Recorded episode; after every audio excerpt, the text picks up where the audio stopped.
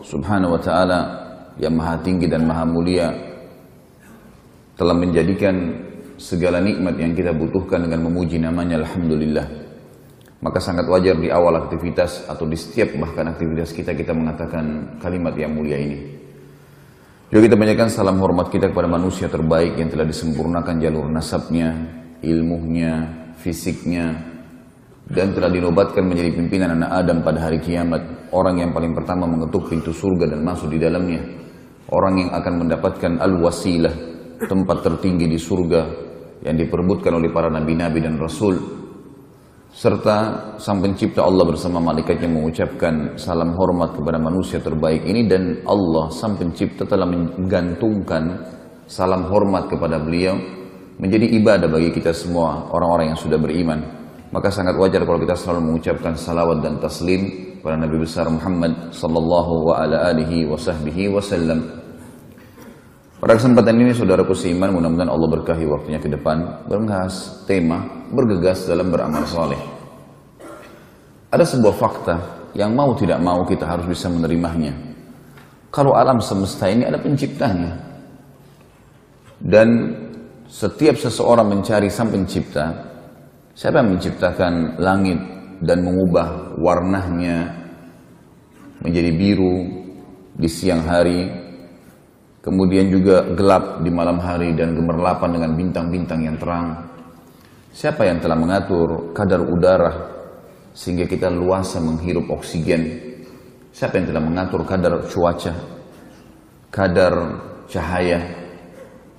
Yang telah menciptakan beragam makhluk, burung-burung yang berterbangan di langit, kemudian juga hewan-hewan yang tidak terhitung jumlahnya, dengan jutaan space yang ada di darat, di lautan, yang pada ilmuwan manusia hanya bisa mengatakan ada pencipta yang luar biasa.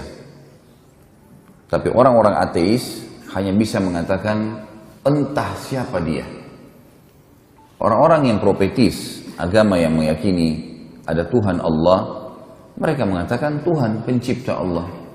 Sampai sekarang para ilmuwan hanya bisa meneliti tentang 20 sampai 30 persen jenis hewan.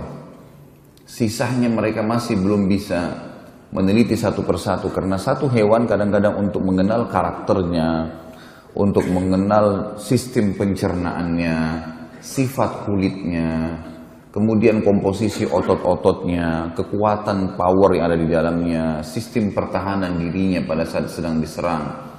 Semua ini semua ini memakan waktu tahunan. Bisa 10 tahun, 20 tahun, 30 tahun dari umur manusia. Sementara banyak sekali. Begitu pula dengan tumbuh-tumbuhan dari rumput yang kecil, pohon pisang dengan begitu bentuknya, itu buahnya, tertata dengan begitu rapi. Pernah nggak teman-teman berpikir siapa yang telah menyusun pisang di sisirannya? Seperti itu. Kadang-kadang kita hanya berpikir pengen pisang, beli, makan, selesai. Tapi kita nggak berpikir hal yang lebih besar. Siapa yang telah memberikan warna di kulit pisang itu seperti itu indahnya? Kuning yang begitu rapi, begitu bagus warnanya, begitu lembut. Tinggal dibuka, di dalamnya isinya begitu lembut, begitu nyaman. Sehebat apa pun manusia membuat sebuah kue, maka tidak akan pernah bisa menyaingi sebuah pisang. Anggur, siapa yang menata di tangkainya? Siapa yang menciptakan kulitnya, isinya, cita rasanya, aromanya? Coba renungi hal-hal yang besar teman-teman sekalian. Kadang-kadang kita kalau pengen anggur hanya sekedar beli, selesai. Pada saat kita beli, kemudian kita hanya memakan, oh saya pengen anggur yang merah, saya pengen anggur yang hijau.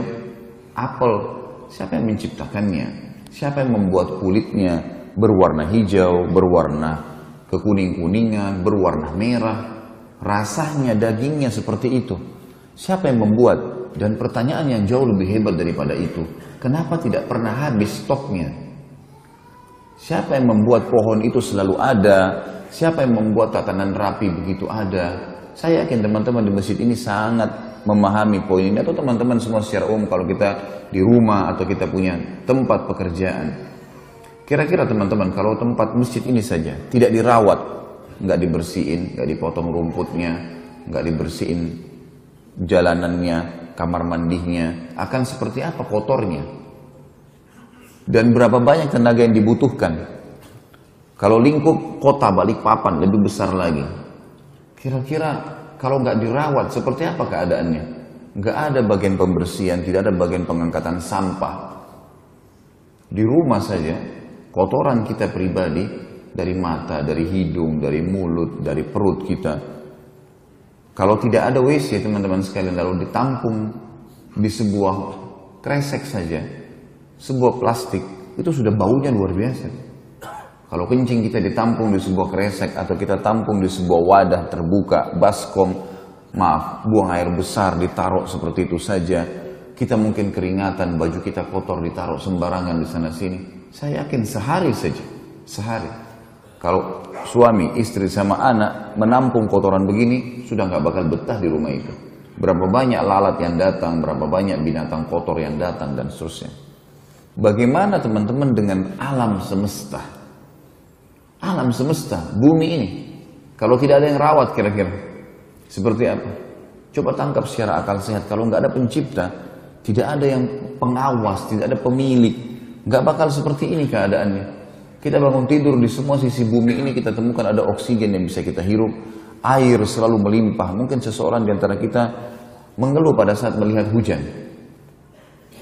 Hujan terus, kadang-kadang begitu. Padahal sebenarnya hujan adalah proses alami. Kalau kita ikuti secara ilmiah dan kita gunakan akal sehat kita, hujan terjadi di waktu tertentu. Dan hujan itu adalah penguapan air-air yang ada di muka bumi karena panasnya matahari menyerapnya ke atas, kemudian dia menguap, tersimpan di awan, kemudian turun hujan. Siapa yang mengatur awan-awan? Siapa yang mengatur menciptakan matahari, membuat suhu panasnya seperti sekarang, kemudian menghirup atau menguapkan air di muka bumi, air-air yang bekas antum pakai, kencing, maaf, kencing antum ke mana semuanya? Air yang kita pakai untuk cuci baju, ke mana semua air-air yang selalu kotor? Maka air itu diserap Pori uapnya panasnya matahari menjadi uap ke atas langit ke awan, kemudian awan ini menampung. Siapa yang menciptakan awan itu? Kemudian di awan itu kalau sudah ditampung terfilter secara alami lalu turun. Dan di dalam syariat kita dijelas dijelaskan oleh Nabi Shallallahu Alaihi Wasallam kalau hujan itu adalah rahmat Allah yang baru turun. Atau dalam riwayat Bukhari yang lain dikatakan waktu turun hujan Nabi Shallallahu Alaihi Wasallam kemudian membasahkan kepalanya dengan membuka imamah, membasahkan sedikit badannya lalu beliau mengatakan Sesungguhnya air ini baru saja turun dari rahmat Tuhannya. Walau bahasa ilmiahnya ini airnya baru difilter. Sehingga air tersebut sudah layak untuk dipakai kembali. Begitulah sistem berputar terus. Tidak pernah habis hewan-hewan, tidak pernah habis tumbuh-tumbuhan, tidak pernah habis manusia, tidak pernah habis oksigen, tidak pernah hilang api sama sekali. Dari mana semuanya? Dengan sifat-sifatnya, dengan karakternya, ada pencipta dan anda ini sebagai orang beriman simpel sekali diberitahukan pencipta kalian Allah. Gak usah cari yang lain. Semua selain Allah dari tumbuh-tumbuhan, dari hewan-hewan, dari manusia, dari jin yang tidak kelihatan pun jin, malaikat, sifat-sifat manusia yang kita bisa rasakan senang, sedih dalam waktu yang seketika. Maka semua ini la ilaha illallah. Nggak ada yang ciptakan itu semua. Tidak ada yang memang yang mengaturnya. Tidak ada yang menentukan kadarnya, ajalnya. Kecuali sang pencipta Allah. Ini kebahagiaan yang sangat luar biasa bagi seorang mukmin. Kalau kita sudah mengerucut kepada sebuah poin ini, teman-teman sekalian, dan memang tidak ada pilihan lain kecuali mengakui memang ada sang pencipta Allah. Dan tentu saya mengajak Bapak Ibu sekalian untuk mengikuti tema-tema. Kalau di YouTube itu sudah ada beberapa tema yang saya bicara khusus tentang pengenalan Allah yang maha mulia dan maha tinggi. Yaitu kenalilah Tuhanmu kau akan bahagia, saudaraku adalah hasil rezekimu, indahnya menjalin hubungan dengan sang pencipta, dan juga bekal dunia akhirat. Kurang lebih empat judul ini kalau Bapak Ibu mengikuti dengan izin Allah akan terbawa kepada sebuah poin pengakuan memang ada pencipta Allah. Lalu pertanyaan kenapa Allah tidak kelihatan, di mana Allah berada, bagaimana cara berhubungan dengan Allah, dan bagaimana membatalkan semua klaim Tuhan selain Allah. Kesimpulannya teman-teman sekalian, memang ini ada semua ada pencipta dan pencipta Allah ini dengan kemahaadilannya, kemahamurahannya, kemaha bijaksanaannya dengan semua asma'ul husna dan sifatil ula yang dimiliki, semua nama-nama yang mulia dan sifat-sifat yang maha tinggi yang dimiliki, semua itu memang sudah mengatur seluruh alam semesta ini. Dan dengan hikmahnya menurunkan kitab-kitab dari langit yang kita kenal dengan kitab-kitab samawiyah yang kita wajib imani adalah suhuf Nabi Ibrahim, Taurat Nabi Musa, Daud, eh, Zabur Nabi Daud, Injil Nabi Isa, Al-Quran Nabi Muhammad alaihi wassalam untuk memberikan penjelasan kepada manusia apa yang dia inginkan, apa yang sang pencipta inginkan. Digantungkanlah ibadah dalam membacanya. Ada hukum halal haram dan tidak pernah buku-buku ini ketinggalan zaman kecuali memang sudah datang buku setelahnya yang membetulkan atau meluruskan eh, maaf buku yang yang melengkapinya seperti saya Injil datang Al-Qur'an yang melengkapinya maka Injil sudah tidak dipakai lagi hukumnya tetapi memang diakui keberadaannya kita tahu dalam rukun iman kita semuanya Sang pencipta Allah memberitakan kepada kita melalui wahyu yang turun teman-teman sekalian kalau kehidupan dunia ini yang sedang kita lalui semuanya adalah sesuatu yang hanya sementara yang hanya sementara dan ini hanya akan difahami dan direnungi oleh orang-orang beriman saja. Ada prosesi di mana kita akan dipindahkan ke dalam sebuah alam yang Allah sang pencipta membahasakannya, membahasakannya dengan wilayah yang hidupnya khalidina fiha, kekal di dalamnya. Itulah kehidupan akhirat. Semua di muka bumi ini berpasang-pasangan diciptakan oleh Allah. Seperti suka dan sedih misalnya. Malam dan siang, laki-laki dan perempuan. Ya, kemudian tinggi dan pendek, ya. besar dan kecil. Kemudian juga ada mukmin dan kafir. Ada juga kehidupan dunia dan kehidupan akhirat. Dan disepakati oleh para ulama dari dalil-dalil yang termasuk akan saya bacakan nanti teman-teman sekalian. Kalau sebagaimana seseorang merasakan kehidupan dunia sekarang, dia akan rasakan kehidupan akhirat. Itu fakta. Sebagaimana sekarang ada pohon-pohon, di sini ada udara, ada kehidupan, ada pergerakan, maka ada kehidupan akhirat. Cuma sang pencipta Allah membedakan. Di dunia, semuanya waktu untuk bergerak, beraktivitas, beribadah kepada sang pencipta Allah, mematuhi perintahnya. Kemudian digantungkan dengan banyak janji-janji positif. kalau kita bahasakan pahala, kemudian diingatkan ancaman-ancaman dan dilarang untuk melakukan. Itu diberitahukan dan disebutkan akhirat. Tapi akhirat cuma ada dua tempat, surga atau neraka. Surga abadi di dalamnya dengan kenikmatan yang tidak terhingga lagi. Sebagaimana sabda Nabi SAW, siapa yang masuk surga tidak akan pernah sedih, tidak akan pernah sakit, tidak ada beringus, tidak ada meludah, tidak ada gangguan orang, nggak ada masa tua. Tidak ada lagi masa tua, semua akan berumur 33 tahun dan semua laki-laki berposter, berposter seperti ayahnya Adam 60 siku ke langit dan semua perempuan akan berposter seperti ibunya Hawa 40 siku ke langit. Semua laki-laki ada 27 setengah meter, semua perempuan 17 setengah meter. Nggak ada lagi pendek, nggak ada lagi orang jelek. Sampai kata Nabi Shallallahu Alaihi Wasallam dalam sebuah hadis yang sahih, semua ahli surga. Poster tubuhnya laki-laki seperti Adam, kemudian wajahnya seperti Yusuf dan hatinya seperti Ayub alaihi wassalam. Gak ada lagi teman-teman. Kalau ada orang yang lahir di muka bumi, mukanya maaf, mungkin punya kekurangan. Matanya buta, telinganya tuli, tangannya putus dua-duanya, kakinya putus dua-duanya. Kayak tidak ada manfaatnya kalau di mata manusia secara akal. Gak bisa mendengar, tuli, gak bisa berbicara, bisu, matanya buta, ya, tangannya putus, kakinya putus. Tapi orang beriman mengetahui dengan dari informasi langit kalau ini semua hanya sementara. Artinya di dunia, di akhirat nanti dibangkitkan sudah dengan jasad baru. Diberikan jasad baru yang sempurna. Bahkan disebutkan dalam sebuah hadis yang sahih kalau orang akan berumur 33 tahun. Kalau ada kakek kita meninggal nanti umurnya uh, eh, 100 tahun, kita akan ketemu di umur 33 tahun. Kalau ada anak kita meninggal 2 bulan, kita akan ketemu di umur 33 tahun. Dan kehidupan yang tidak akan pernah ada kejenuhan, yang abadi, yang diceritakan dalam banyak manfaat-manfaat apa namanya kelebihan-kelebihan surga itu. Juga disebutkan kehidupan yang sengsara yang kita kenal dengan neraka. Lalu disebutkan amal-amal yang bisa membawa ke sana, disuruh berhati-hati, diberikan ancaman dan Allah sebagai Sang Pencipta dengan kemahamurahannya menggantungkan perbuatan-perbuatan salah itu dengan rahmatnya. Artinya, setelah seseorang 30 tahun berbuat salah, 40 tahun buat salah, buat macam-macam, tetap akan dimaafkan oleh sang pencipta asal dia taubat. Masih bisa masuk ke dalam surga. Gitu. Ada seseorang teman-teman sekalian dari suku Asya. Suku Asya ini suku yang berada di dekat wilayah Khaybar. Pada saat baginda Nabi Wasallam selesai menembus benteng Khaybar, baru beberapa benteng ditembus, kurang lebih 4-5 benteng ditembus, waktu itu lebih dari 9 benteng Yahudi, sudah ditembus. Kemudian Nabi SAW membagi-bagikan harta ghanimah, rampasan perang pada saat itu.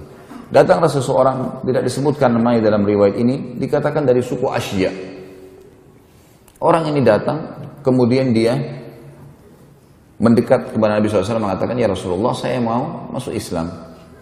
Kata Nabi SAW, silahkan. Diajukanlah kalimat syahadat.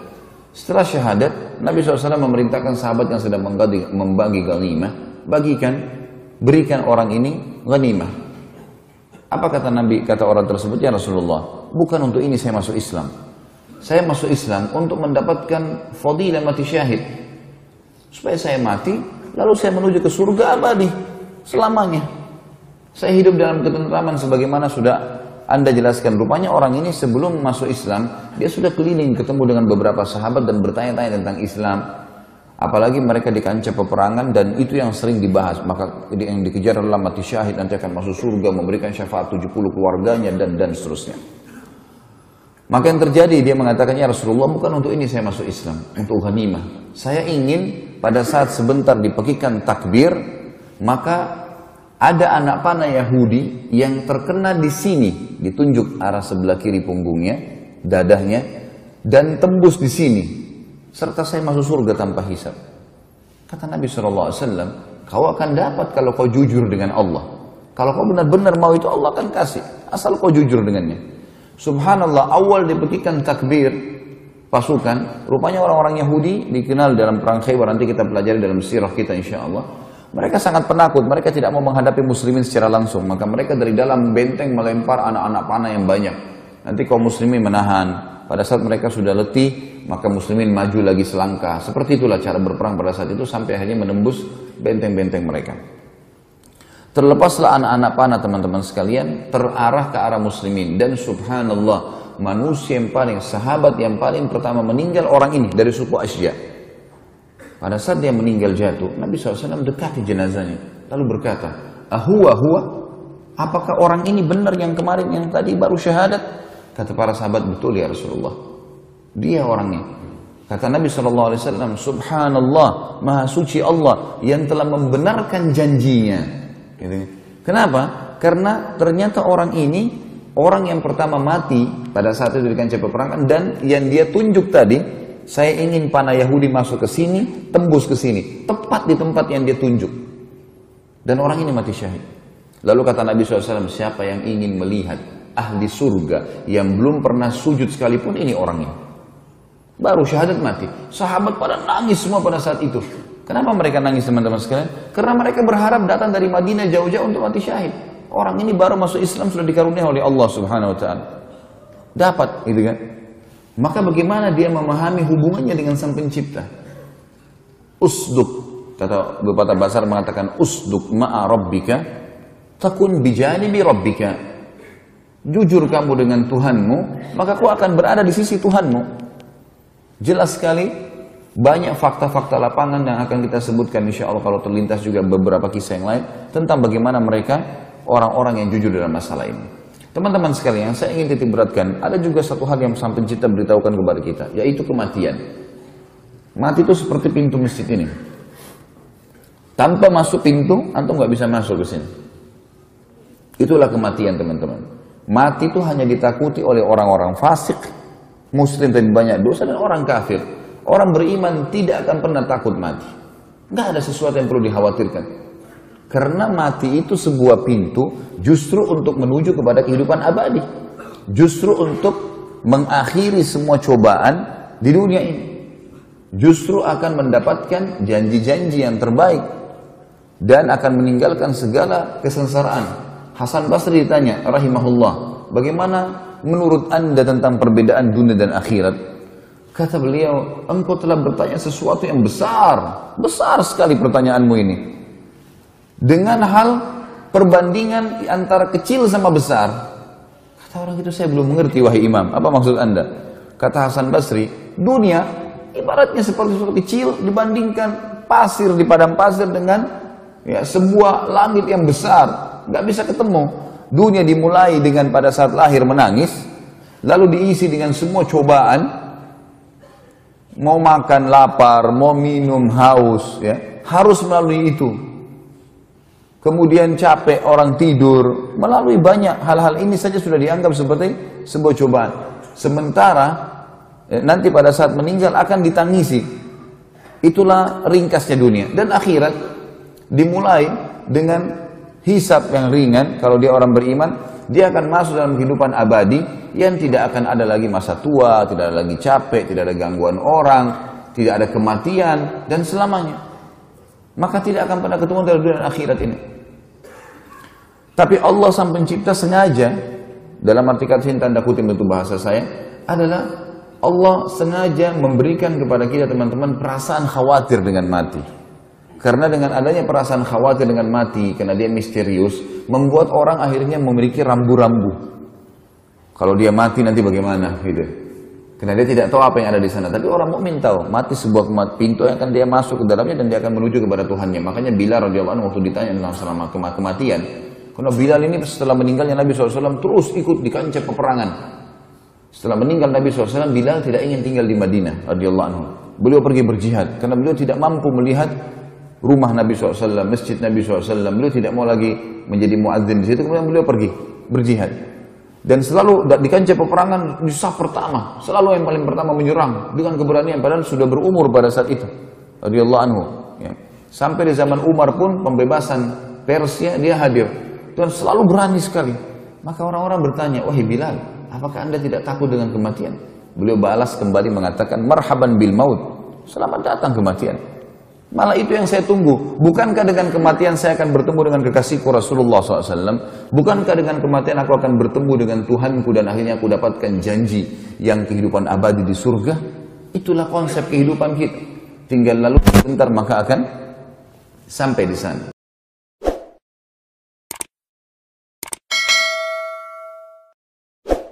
Assalamualaikum. Untuk pemesanan paket umroh murah bisa menghubungi 0821 4196 0857 Kami ulangi sekali lagi untuk pemesanan paket umroh murah bisa menghubungi 0821 4196 0857 Sekali lagi 0821 4196 0857 Terima kasih.